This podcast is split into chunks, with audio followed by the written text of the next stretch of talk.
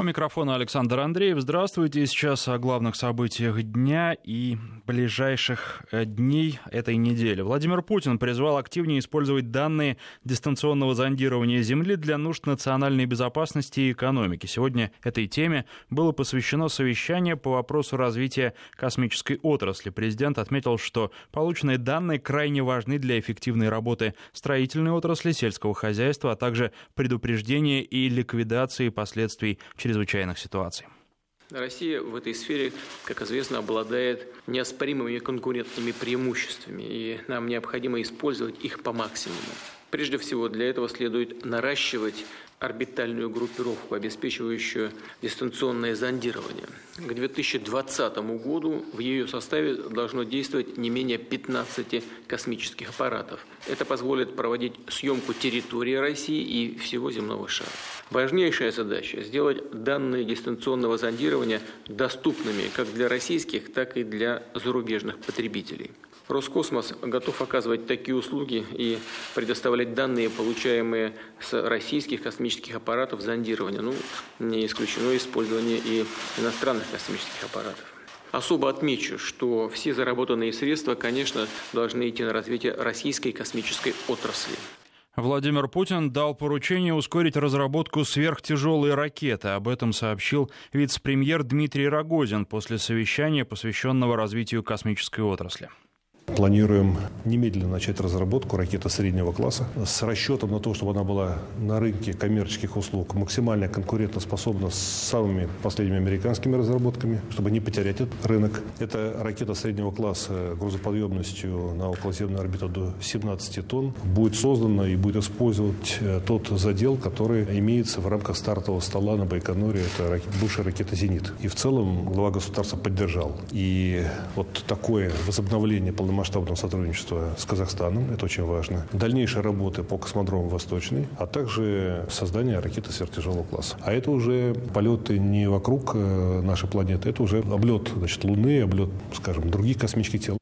Рогозин добавил, что был одобрен план дальнейшего использования Байконура в интересах России и Казахстана. Через несколько дней этот план обсудит в Казахстане. Владимир Путин призвал добиться распределения выгод от глобализации для всех слоев населения. Об этом говорится в его приветствии участникам, организаторам и гостям Петербургского международного экономического форума, который открывается 1 июня. Мировая экономика впервые за последние несколько лет начинает демонстрировать признаки преодоления спада, сказал президент. Председатель правительства Дмитрий Медведев заявил сегодня, что через два года темпы роста российской экономики могут быть выше среднемировых. При этом, по его словам, в 2017 году рост экономики России составит около 2%.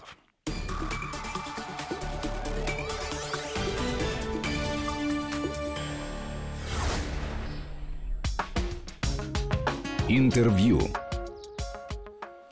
Ну а сейчас у нас в гостях генеральный директор Фонда национальной энергетической безопасности, первый проректор финансового университета при правительстве Константин Симонов. Константин Васильевич, здравствуйте. Добрый вечер.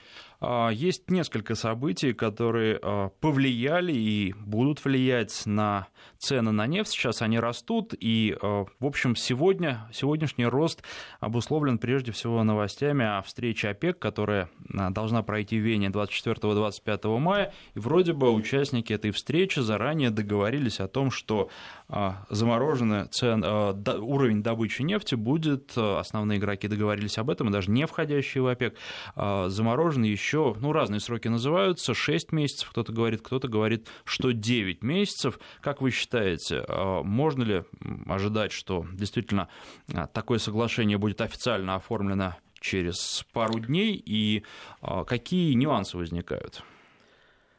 Ну, когда мы говорим о партнерстве с такими интересными странами, как Саудовская Аравия, Иран, и Ирак, и ряд других очень непростых э, государств, э, которые входят в ОПЕК. Ну, мы знаем, к сделке присоединилось более 10 стран, которые в ОПЕК не входят, и даже сейчас есть план э, несколько расширить число этих участников. Короче говоря, когда ты садишься за стол переговоров с такими замечательными в кавычках партнерами, ты должен понимать, что вероятность того, что произойдет э, что-то неприятное, всегда существует. Ну, я помню, как... Ведь первое соглашение мы должны были подписать не в ноябре, а на самом деле весной 2016 года. И министр энергетики Новок летал Э, собственно, в Катар для того, чтобы это соглашение там и было подписано. Однако Саудовская Аравия за ночь передумала. Но э, на самом деле я все-таки оцениваю вероятность того, что новое соглашение будет подписано или, или старое будет продлено, как довольно высокую. Поэтому, исходя из предварительно проведенных переговоров, э, страны, которые участвуют в этом процессе, они скорее довольны результатами Э, первой половины 2017 года. Ну, а результат главный – это цена. Э, может быть, кто-то ожидал цену и повыше, но тем не менее то, что цена все-таки находилась э, в большей части в коридоре 50-55 долларов, это не так уже и мало по нынешним временам. Поэтому думаю, что все-таки соглашение будет продлено. Пока есть вопросы, вот вы один задали относительно сроков Действительно, это либо полгода, либо 9 месяцев. Но самое главное, это относительно объемов участников. Вот эти вопросы э, являются более принципиальными, потому что одно дело э, зафиксировать, скажем, добычу там, на 9 месяцев на уровне 1 июля 2017 года, а другое дело взять на себя дополнительные обязательства по э, сокращению добычи. И, конечно, вопрос возникает, какие это будут обязательства, потому что напомню, что на первой половине 2017 года страны брали не просто обязательство заморозить добычу. Вот весной мы хотели заморозить, а э, теперь речь шла о том, что э, страны убрали чуть менее 2 миллионов баррелей в сутки добычи с рынка, в том числе и Россия, порядка 300 тысяч тонн, как мы знаем, убрала, сократила добычу по сравнению с первым полугодием 2016 года. Вот вопрос, какие будут объемы, что там будет соглашение, он есть. И какие страны, опять же, присоединятся, потому что не является секретом, что одной из главных проблем этого соглашения э, является проблема наличия нескольких безбилетников. Э, ну, вы знаете, в экономической теории есть э, такой как бы кейс с безбилетником, то есть человек, который пользуется общественным благом, но за него не платит, то есть пользуется за счет чужих, на чужих плечах выезжает. Вот Самым крупным таким безбилетником являются Соединенные Штаты, потому что Соединенные Штаты в соглашении не участвуют, но с удовольствием пользуются дорожающей нефтью для того, чтобы нарастить свою сланцевую добычу, которая достаточно дорогая по себестоимости, и как раз средняя примерно себестоимость как раз вот эти 50 долларов и составляет. А, ну, там разные геологические формации, но примерно э, такая цифра. Есть и другие безбилетники, которые в соглашение не вошли, Э, при этом даже будучи членами э, ОПЕК, э, например, Ливия не является участником этой сделки, Нигерия не является участником этой сделки. И при этом, кстати, именно эти страны и наращивают добычу и в 2017 году, то есть пользуются тем, что мы эту добычу сокращаем, и, конечно, здесь вопросы возникают. Но надо понимать, что вообще чем дальше, тем, конечно, сложнее будет эту сделку а, продлять. Поэтому мой прогноз, что сейчас это состоится, а вот что будет дальше, если мы забегаем там уже в 2018 год, это будет делать сложнее, тем более, что и не все российские компании довольны э, тем, что эта сделка существует. Но, по крайней мере, с точки зрения государства, есть у наших регуляторов ощущение, что все-таки эта сделка позитивно сказалась на ценах, и поэтому мой прогноз, что все-таки, скорее всего, она будет продлена, но ожидать от, от этого, что после этого все э, начнут э, скупать фьючерсы на нефть, и цена взлетит на 60, там, до 60-70 долларов, вот этого ожидать не надо. Надо быть скромнее в оценках. А, то есть получается, что в ходе вот этой новой сделки или продления старой может произойти какое-то перераспределение обязательств? Ну, во-первых, надо эти обязательства... То есть, понимаете, одно дело просто фиксируйте на уровне 1 июля. Ну, потому что, когда эта сделка принималась, там э, был план так называемый пошагового, пошагового снижения. То есть, э, было взято обязательство там, на 1,8 сократить э, к 1 июля. Каждая страна взяла на себя там, определенную цифру. И, соответственно, это сокращение было плавным. То есть вот наши обязательства там мы, мы брали там конец первого квартала, да, там, и постепенно мы эту добычу сокращали. Теперь одно дело, когда вы говорите, окей, вот сейчас мы сократили, и дальше мы, по крайней мере, не растем. Это одна история. А вторая история, это, конечно, когда вы говорите, что мы хотим и дальше позитивно влиять на рынок, и мы будем дополнительно еще объемы с рынка убирать. И вот тут уже возникнет вопрос, конечно, вот э, в новой конфигурации какие на себя страны возьмут обязательства, потому что, ну, основные, если, мы, если вы хотите там, вспомнить, какие страны себя взяли основные, да, обязательства убрать, ну, конечно, прежде всего, это Саудовская Аравия, вот, но мы, на самом деле, вот эти 300 тысяч тонн, это тоже был очень существенный вклад. Ну, а что касается исполнения этих обязательств, э, можно ли это контролировать, легко ли это контролировать, и существует ли какое-то наказание Прово... за неисполнение Провокационные вы задаете вопросы, провокационные, а, но на самом деле очень важные. А, вот интересно, что, конечно, наказать страны за неисполнение довольно сложно. И э, это хорошо, когда э, все понимают, э, что ну, тут только такая, что если вы убираете объемы с рынка, то по теории цена должна пойти вверх. Ну, собственно, в 2017 году это произошло, хотя я лично считаю, что к сделке добавились и другие факторы. Это и победа Трампа, потому что Трамп является убежденным сторонником углеводородов, и его вступление в должность в январе она позволила все-таки позитивно отнестись к перспективам нефти, и не зря. Кстати, потом, вы помните, Трамп подписал указ о добыче нефти э, в Арктике, в Мексиканском заливе, на глубоководном шельфе.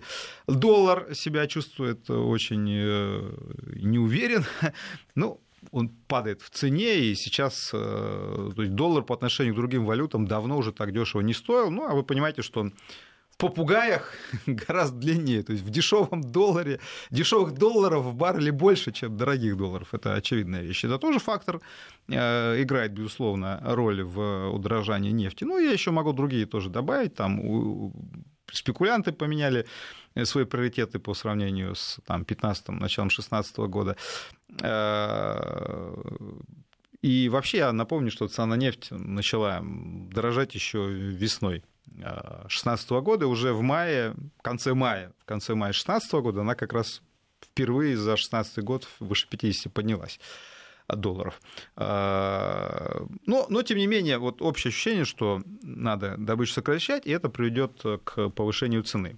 И вот когда все участники это понимают и соглашение выполняют, это хорошо, потому что ну, как вы, например, накажете Саудовскую Аравию, если она это не будет выполнять? Ну, поэтому никакого механизма, вы справедливо вопрос, никакого механизма нет. То есть это фактически некие добровольные обязательства. Наказание будет э, простое. Это все станет достоянием общественности, начнется эта раскрутка темы, что соглашения нарушаются, страны обманывают друг друга, цена, предположим, пойдет вниз, и все проиграют. А в вот том числе будет... и безбилетники. Ну, безбилетники тоже, да. Но безбилетники, безбилетников мы оставляем. Вы же говорите про участников этой истории, да? Ну, они, если да, если кто-то будет обманывать, то получается тоже безбилетник. Это справедливо. Э, вот это и будет главным наказанием. Э, и получается, что вот э, предчувствие падения цен на нефть или ожидание падения цен на нефть и являются главным, по идее, домокловым мечом, который висит над участниками и заставляет это соглашение выполнять. А, теперь вопрос возникает, а, были ли соблазны не исполнять в первое полугодие 2017 года и были какие-то предпосылки, в общем-то, к тому, или были подозрения? Подозрения были. Подозрения были, естественно, в отношении наиболее крупных участников, а, ну, потому что с мелкими там ситуация по, по, попроще, в том плане, что объемы не такие большие. И надо сказать еще, что многие Э, относительно мелкие участники, они еще очень хитро там поучаствовали. Например, Казахстан очень замечательно принял участие. Он сказал, что окей, мы добычу сокращаем, кроме двух основных проектов. они как бы вне. То есть Кашаган, Карчагана, Кубрай. И э, вот так, таким хитрым образом в этом плане поучаствовали. Но мы, саудиты, участвовали по-честному. То есть мы брали страновой уровень без всяких таких фокусов. А, и, конечно, в отношении крупных э, участников, на плечах которых и стоит эта сделка, это Россия и Саудовская Аравия, э, в отношении этих стран высказывались там, подозрения, что они э, могут, в общем-то, давать относительно неправильную статистику. Но, понимаете, здесь вопрос контроля, он, конечно, существует, но тоже надо понимать, что все-таки здесь главный момент это доверие. Ну, а как вы будете контролировать эм, добычу, например, в Саудовской Аравии? Или в России, наоборот. Да? То есть никаких, как вы понимаете, инспекторов э, саудовских у нас на скважинах нет. Да и вообще у нас добыча ведется довольно э, большим количеством компаний. Ну, не так, конечно, как в Штатах, но тем не менее. И у них довольно большое количество скважин, и в этом плане э, контролировать внешние игроки, конечно, не могут. Саудиты добывают примерно такой же объем нефти, как и мы, ну, у них там э, чуть-чуть по-другому структура, там одна компания и одно там гигантское месторождение, Гавр, э, но все равно, как вы понимаете, там тоже довольно большое количество скважин, и э, в этом плане мы никаких там инспекторов не держим. То есть здесь вопрос именно доверия, но но, но при этом все равно мы же понимаем, что существует хотя бы какой-то относительной попытки понять, что происходит на рынке. И здесь Э, достаточно важно, э, какое мнение высказывают крупные э, международные структуры, такие как Международное энергетическое агентство, относительно того, собственно, как эта сделка выполняется. Так вот, Международное энергетическое агентство скорее склонно считать, что соглашение выполняется и э, никакого здесь обмана нет. И это достаточно важно на рынок э, работает, потому что, ну, на Россию, кстати, тоже, как я уже сказал, ряд стран так аккуратно говорили, что, возможно, Россия недостоверную информацию предоставляет. Наша Минэнерго это все решительно э, опровергает. Ну, там основание какое было? Там просто вот момент очень любопытный, связан с тем, что у нас добыча падает, а экспорт растет. вот. И э, некоторые задают вопрос, как это так получается. Но у нас сокращается внутренний рынок, и э, в этом плане у нас есть возможность э, дополнительные объемы на внешние рынки поставлять. Соглашение, напомню, регулирует добычу, но не экспорт. Поэтому мы соглашение не нарушаем. Ну, у нас, скажем, за первый квартал там рост экспорта был 5%, это довольно приличные Э, показатели. Вот. Э, ну, вообще вот были такие подозрения, основанные на статистике экспорта, но в целом э, надо сказать, что все равно каких-то серьезных претензий к нам не было предъявлено, и Мировое энергетическое агентство скорее говорит о том, что это соглашение выполняется. Хотя я должен такую небольшую ремарку сделать, что в целом, если говорить откровенно, такую скажу мысль, может быть, неожиданную, понимания того, что происходит на мировом рынке нефти, вот комплексного, ни у кого нет. Вот если честно, да, и даже такие крупные исследовательские структуры, как Мировое энергетическое агентство, этим пониманием не обладают. И неоднократно мы ловили на том, что у них расхождение в данных, э, там бывает и там 700-800 тысяч баррелей в сутки, а может быть и больше. Поэтому, э, ну, просто, понимаете, существует там и серый рынок, и вот возьмите даже ту же историю с Сирией, мы обсуждали, э, ИГИЛ запрещенная в России организация продает эту нефть по-прежнему? Да, продает. Как она делает? Там, через турецкие порты. Значит, это все как-то статистически оформляется, а где-то не оформляется. Да? Вот. Есть и неучтенная нефть. Поэтому... А есть и желание вообще просто манипулировать э, тоже статистикой. Поэтому в целом, конечно, какой-то вот полной, четкой картины нет ни у кого.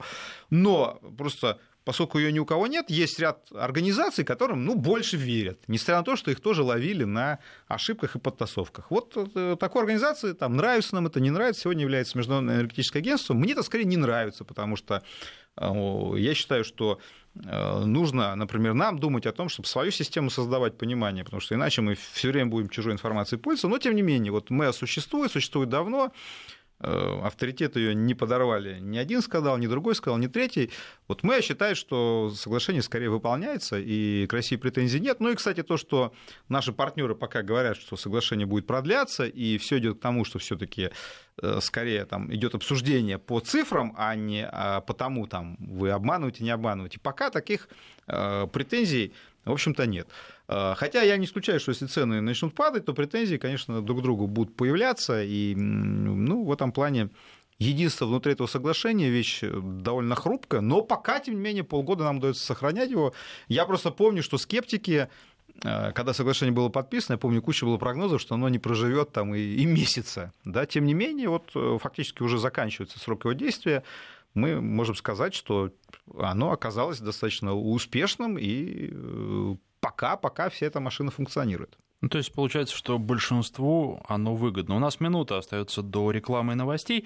А вы упомянули внутренний рынок. Можно ли каким-то образом прогнозировать, а, как будут меняться цены на бензин, на дизельное топливо в России, исходя Можно. из этих решений? И вообще будет ли как-то э, а, меняться оно? Показывает ли решение ОПЕК какое-то влияние на наш внутренний рынок? Тоже замечательный вопрос. Но вот здесь все очень просто. То есть, если вы меня спросите, а вы пока не спросили, сколько будет стоить нефть, э, я тут задумаюсь, конечно. Да? А если вы меня спросите, что будет с бензином, я вам легко отвечу. Потому что, конечно, бензин будет э, дорожать в России. Если э, тут известная формула, не мной придумано. Если цена на нефть э, падает на мировом рынке, бензин в России дорожает. Если цена на нефть растет на мировом рынке, бензин в России дорожает. Если цена на нефть стабильна, бензин в России дорожает. То есть какой бы вариант э, не был поведения цены на нефть на мировом рынке, бензин в России э, дорожает. И в каждом из этих случаев есть объяснение. Да? Э, ну, наверное, ну, после, да, после рекламы, э, если это интересная бензиновая тема, мы можем новостей. продолжить. Генеральный директор Фонда национальной энергетической безопасности, первый проректор финансового университета при правительстве Константин Симонов. 20 часов 33 минуты в Москве. У микрофона Александр Андреев. У нас в гостях гендиректор Фонда национальной энергетической безопасности, первый проректор финансового университета при правительстве Константин Симонов. Константин Васильевич, э, итак, Про бензин. о ценах да, на внутреннем рынке вы даете пессимистичный прогноз, что при любом развитии а, событий Смотря они будут кого, расти. Для нефтяных компаний оптимистичный прогноз. Ну, для нас с вами, да. Э, я да, даю прогноз, что цены на топливо э, в России будут расти, хотя думаю, что перед выборами все-таки этот рост будет не таким э, серьезным. А, объясню э, природу этого, э, может быть, неприятного для нас явления. Дело в том, что когда, ну, очень, я знаю, эмоционально все реагируют на сообщение о том, что, скажем, бензин в Соединенных Штатах стоит периодически дешевле, чем в России, это всегда вызывает бурю эмоций. Ну, в Европе это невозможно, пока бензин там стоит э, существенно дороже, чем в России, но, тем не менее, он тоже достаточно чутко реагирует на конъюнктуру мирового рынка нефти. Почему э, в США и в Европе бензин колеблется вместе с динамикой мировых цен на нефть, а у нас нет? Объяснение очень простое. Дело в том, что э, Европа является импортером нефти, и Соединенные Штаты тоже являются нетто-импортером нефти. То есть то, что Соединенные Штаты поставляют нефть, э, и это все тоже шумно пиарится, никого не должно вводить в заблуждение, потому что экспорт нефти из США, он присутствует, но это явление связано как раз со спецификой э, образования прибыли в американской нефтепереработке. Им выгоднее бывает нефтеперерабатывающим заводам перерабатывать чужую нефть, канадскую, мексиканскую, а не свою собственную сланцевую нефть и производители сланцевой нефти отправляют эту нефть за рубеж, но это означает только то, что Соединенные Штаты будут больше нефти покупать. Если возьмете уровень добычи в Штатах и уровень потребления в Штатах, вы легко обнаружите, что примерно 300 миллионов тонн в год Соединенным Штатам не хватает. Поэтому, собственно, цены привязаны к мировому рынку и реагируют на них, потому что они эту нефть получают в основном, ну, в значительной степени из-за рубежа. Но Европа-то вообще просто Э, чисто нетто-импортер нефти, и э, понятно, что там тоже цены бензин очень быстро реагируют на мировые цены, потому что в себестоимости там нефть лежит по мировой цене. У нас э, в себестоимости бензина, конечно, нефть, мировые цены на нефть, они отсутствуют, потому что мы не покупаем эту нефть на мировом рынке, для того, чтобы переработать на своих заводах. Значит, наши нефтеперерабатывающие заводы входят в состав вертикально интегрированных компаний нефтяных, принадлежат тем же компаниям, поэтому э, компания добывает эту нефть и продает на НПЗ. Да, можно так предположить, что она могла бы ориентироваться на э, мировые цены, но тем не менее это внутренняя история, поэтому э, наши нефтеперерабатывающие заводы не завозят у нефти из-за рубежа, и поэтому цена на нефть не привязана к мировым. А, при этом, почему же, ну, поэтому здесь вот там часто можно услышать такое объяснение, что если цена нефти типа там растет, ну значит, естественно, бензин должен дорожать, потому что нефть дорожает. Если цена нефти падает, компаниям нужно как-то компенсировать издержки. Вот э, все это дорожает. Ну, на самом деле, такое, скорее, шутливое, игривое объяснение. Э, просто мы, как экспортеры нефти, сейчас повторяю, наша переработка не привязана изначально к э, мировой стоимости нефти. Но при этом, почему же дорожает, э, этому есть два основных объяснения. Объяснение первое заключается в том, что все-таки у нас налоговая система такая, что уровень налогообложения довольно высокий, и он постоянно растет. Вот в 2017 году опять переработке досталось очень сильно. Вот правительство, ну, это у нас называется налоговый маневр, но, но в целом он приводит к тому, что акцизы растут. И правительство честно признает, Минэнерго, например, признает, что у нас в переработке сложилась очень сложная ситуация, и даже предложения возникают по облегчению налоговой участи переработчиков – может быть, кому-то покажется это странным, тем не менее, вот там есть идея такая отрицательного акциза. Ну, не вдаваясь в детали, можно сказать, что правительство продумывает схему, когда переработчики э, получали бы возврат э, от государства за уже уплаченный акциз э, при покупке и переработке нефти, когда эта выплата уже происходит. Короче говоря, Минэнерго признает, что у нас налогообложение переработки сегодня не совсем верное, и э, налоги растут, и это, конечно, приводит к тому, что приходится компенсировать э, вот это налоговое бремя, перекладывая в том числе и на плечи потребителей. Есть и другая причина, она связана с тем, что все-таки, конечно, наш рынок э, достаточно монополизирован, и в этом плане я уже сказал, что крупные перерабатывающие предприятия, они входят в состав вертикально интегрированных компаний, и, в общем-то, конечно, отсутствие э, конкуренции, оно тоже сказывается негативным образом на э, ценах. Ну и другие есть проблемы, там проблемы качества топлива, они тоже, к сожалению, решаются не так быстро. Но вот главный вопрос, что это налоги, и это все-таки определенное олигополе, безусловно, и вот вместе как раз мы получаем э, за счет этой комбинации такой постоянный рост цен на топливо. Что касается сланцевой нефти, еще несколько лет назад они очень много говорили и говорили, что она оказывает существенное влияние и тормозит развитие нефть, рост нефтяных цен, потому что как только становится выгодно ее добывать, тут же рынок затоваривается. Как дела обстоят сейчас? Какова перспектива у сланцевой нефти? Потому что сейчас появились а, заявления о том, что на самом деле не так ее много, не так легко ее добывать, и в ближайшие 10-15 лет а, она просто закончится и перестанет играть сколько-нибудь значимую роль в формировании цены нефти. Ну, про нее сейчас э, говорят много. Вы совершенно справедливо э, сформулировали основное разъяснение как бы, роли сланцевой нефти на мировом рынке. Ну, это еще называется э, swing producer на английском языке, ну, можно сказать так, э, переключатель по-русски говоря. Значит, идея очень простая. Я уже сказал, что примерно, ну, прежде всего, когда мы говорим про сланцевую нефть, надо понимать, что это животное сегодня проживает в основном в Северной Америке. Э, вот, вот там оно, оно, оно живет. В других регионах мира пока сложновато. В России, кстати, тоже мы пытаемся э, сейчас э, сланцевую нефть добывать. Ну, у нас там чуть-чуть другая геологическая формация, там идут споры, там можно там да, маленький считать сланцем, ну, это, в общем, сейчас это не принципиально. А, но это, кстати, к вопросу о том, есть ли будущее у сланцевой нефти. Сразу скажу, что, конечно, есть это будущее, и даже у нас определенные аналоги сланцевой нефти будут развиваться. Так что будущее все равно за трудноизвлекаемыми запасами, нравится кому-то это или нет. А, возвращаясь к теме сланцевой нефти и цен, вот, собственно, идея этого переключателя, она очень простая. Поскольку себестоимость а, нефти по основным сланцевым формациям средняя, еще раз говорю, конечно, там разные, там Марселус, Пермин, там разные истории, пласты разные, но примерно это получается где-то уровень а, в районе 50 долларов за баррель. Это себестоимость. А, поэтому что значит переключатель? Идея очень простая. Когда цена идет выше 50 долларов, а, моментально начинаются инвестиции в производство сланца. Дело в том, что технологии сланцевые, конечно, они за последние 5 лет проделали колоссальный рывок, достаточно было серьезное и бурное развитие. И э, несмотря на то, что... То есть вот в чем главное, чтобы мы разобрались, главное отличие, там, скажем, добычи сланца, вот, например, там, добычи глубоководного шельфа, или даже вот э, тех проектов, которые у нас в стране реализовывались и в советское время, и в постсоветское время.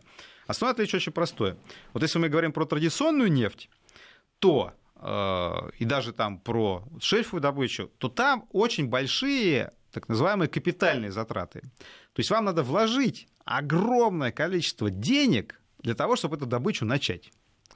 Но потом, когда вы уже да, там, разбурили или поставили платформу, у вас э, операционные издержки, то есть текущие издержки, они довольно небольшие. То есть вы основные затраты несете на начальном этапе освоения месторождения. В сланцах все наоборот. У вас нет больших капитальных затрат. Э, почему? Потому что вы можете взять это оборудование буровое в аренду, но у вас довольно существенные затраты операционные. Вот, вот эти 50 долларов это в основном как раз операционные затраты. И это приводит к абсолютно разной модели поведения. Ну, вы легко понимаете, да, что если вы, например, построили гигантскую платформу в море и вкачали туда кучу денег, при любой цене нефти вы будете эту нефть производить, она совершенно не эластична к мировым ценам, потому что вам хоть что-то надо будет компенсировать, при том, что ваши текущие затраты будут небольшие. Вот и все. Но если вы производите сланцевую нефть, вы очень четко считаете затраты, потому что вы несете именно существенные текущие э, затраты на ваши проекты. Поэтому в Штатах вот эта сланцевая индустрия моментально реагирует на цены. Как только цена упала ниже 50, буровые отдали, поставили там в кладовку, э, инвестиции сократили, все, сидят, ждут. Как только цена ушла за 50, моментально буровые из кладовки достали, данные по геологии там есть по пластам, математика есть, все, привлекли кредиты, начали бурить. Это происходит буквально на глазах. Несколько месяцев, и, вы видите серьезную совершенно динамику. Вот мой прогноз по 2017 году, я думаю, что Штаты ну, минимум полмиллиона баррелей в сутки добавят добычи. Минимум полмиллиона. А, это, суще... это плюс, да, это существенные объемы. А, и как это влияет на цену? Ну, я думаю, что вот самое простое объяснение говорится о том, что очень просто вот начала расти сланцевая добыча, значит, соответственно, идет давление на цены, они начинают снижаться. Да?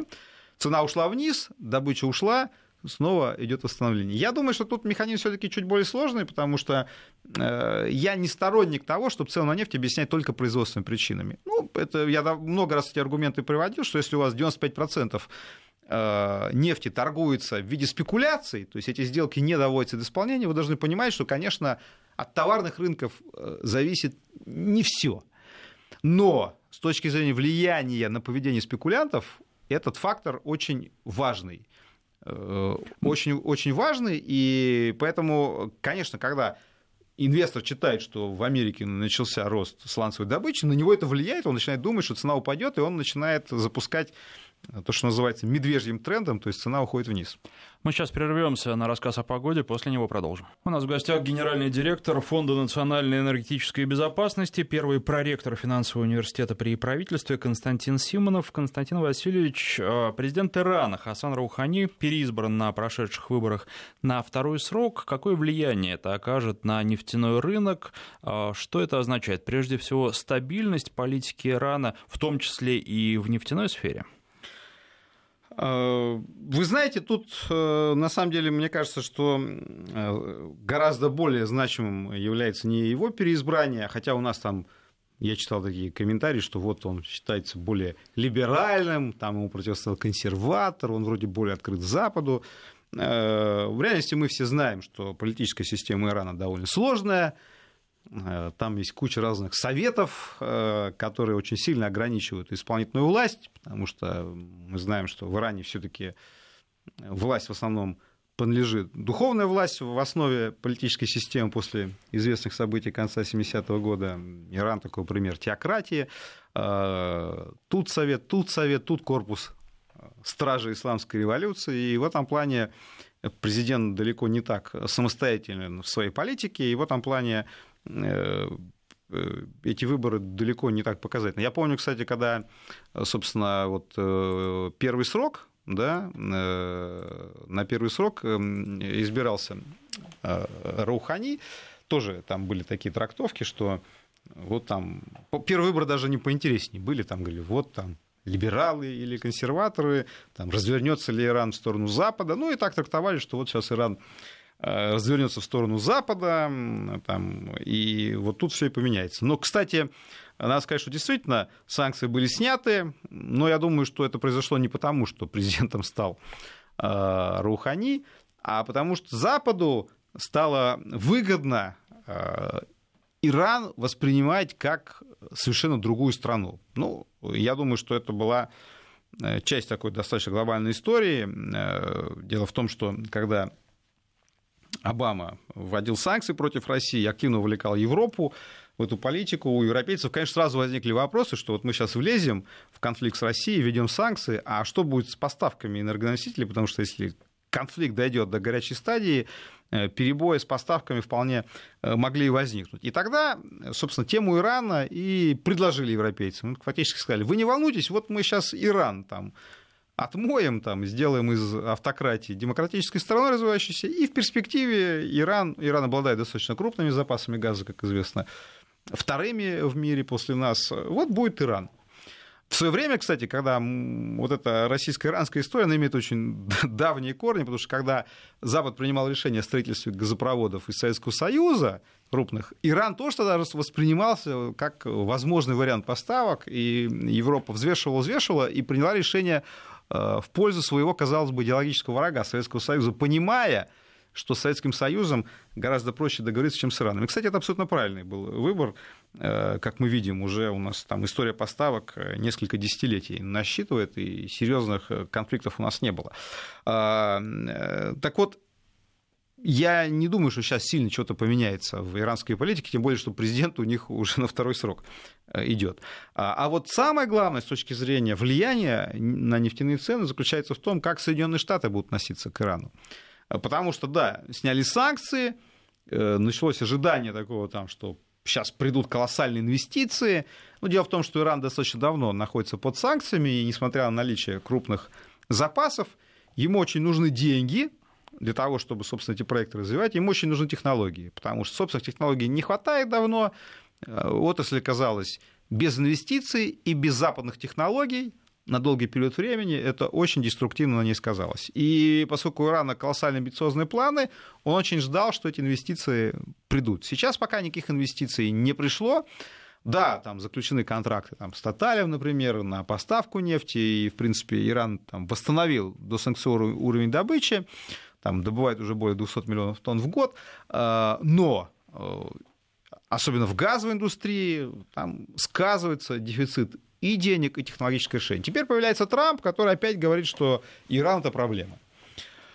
Трамп едет в Саудовскую Аравию, э, хотя он говорил до этого, что Саудовская Аравия тоже проблема, но теперь мы видим вот этот э, визит э, в Рият, который шумно обсуждается в прессе, там, там создается некая арабская НАТО, колоссальные контракты на вооружение. Соединенные Штаты четко показывают, что они на Э, Аравийском полуострове и в целом на Ближнем Востоке по-прежнему собирается делать ставку на Саудовскую Аравию, когда у него партнеры, тем более, что Саудовская Аравия такие колоссальные инвестиции делает э, в американский ВПК. Там, ну, вы знаете, контракт там, на 350 миллиардов, фантастические цифры совершенно на закупке оружия в Соединенных Штатах. Вы знаете, там, что министр иностранных дел Ирана там пишет юмористические э, посты в социальных сетях, там, э, намекая, что саудиты э, продали свою родину. Но это уже другой вопрос. Продали, не продали.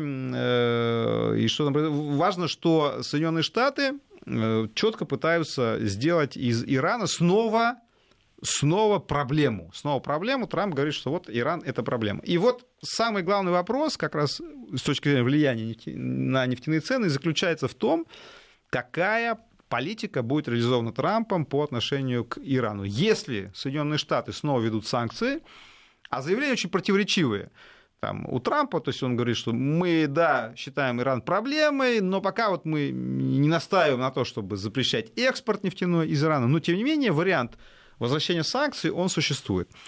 А, и вот это тогда, конечно, будет фактором, который будет подогревать, безусловно, нефтяные цены. То есть если Соединенные Штаты опять будут убирать Иран с мирового нефтяного рынка, как это уже было период введенных санкций, Конечно, когда на, на Иран наложили санкции, это рынку очень помогло. Ну, я, я вы понимаете, с российской точки, с российской колокольни ты смотрю, нам выгодны дорогие цены на нефть относительно, поэтому нам это было выгодно.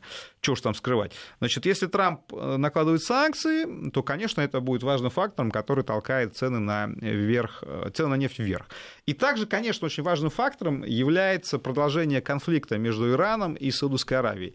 Даже если Трамп задумается там, и санкции не ведет, но то, что он делает ставку на саудитов, то, что заключаются эти колоссальные контракты, то, что сейчас э, Соединенные Штаты предлагают Рияду эту схему арабского НАТО, как ее уже называют, без, конечно, Ирана, да, то есть фактически такой суннитский военный блок, который будет противостоять Ирану, с учетом того, что Иран и Саудовская Аравия фактически уже вели друг против друга военные действия в Йемене, продолжается эта история, э, вероятность э, столкновения Ирана и Саудовской Аравии существует – даже, даже э, с президентом Роухани, который считается там, ориентирован на Запад и более либеральным. А если будет военный конфликт, ну это совершенно другой мир. Вот, там цена и в 100 долларов покажется э, относительно неплохой, но все-таки это сценарий, конечно, самый мрачный, и я не думаю, что эта история произойдет, но, но пока все идет к тому, что санкции на Иран будут наложены, и это будет дополнительным фактором, э, который может Э, привести к определенному удорожанию нефти в среднесрочной перспективе. Спасибо. К сожалению, наше время подошло к концу. Напоминаю, что в гостях сегодня был генеральный директор Фонда национальной энергетической безопасности, первый проректор финансового университета при правительстве Константин Симонов.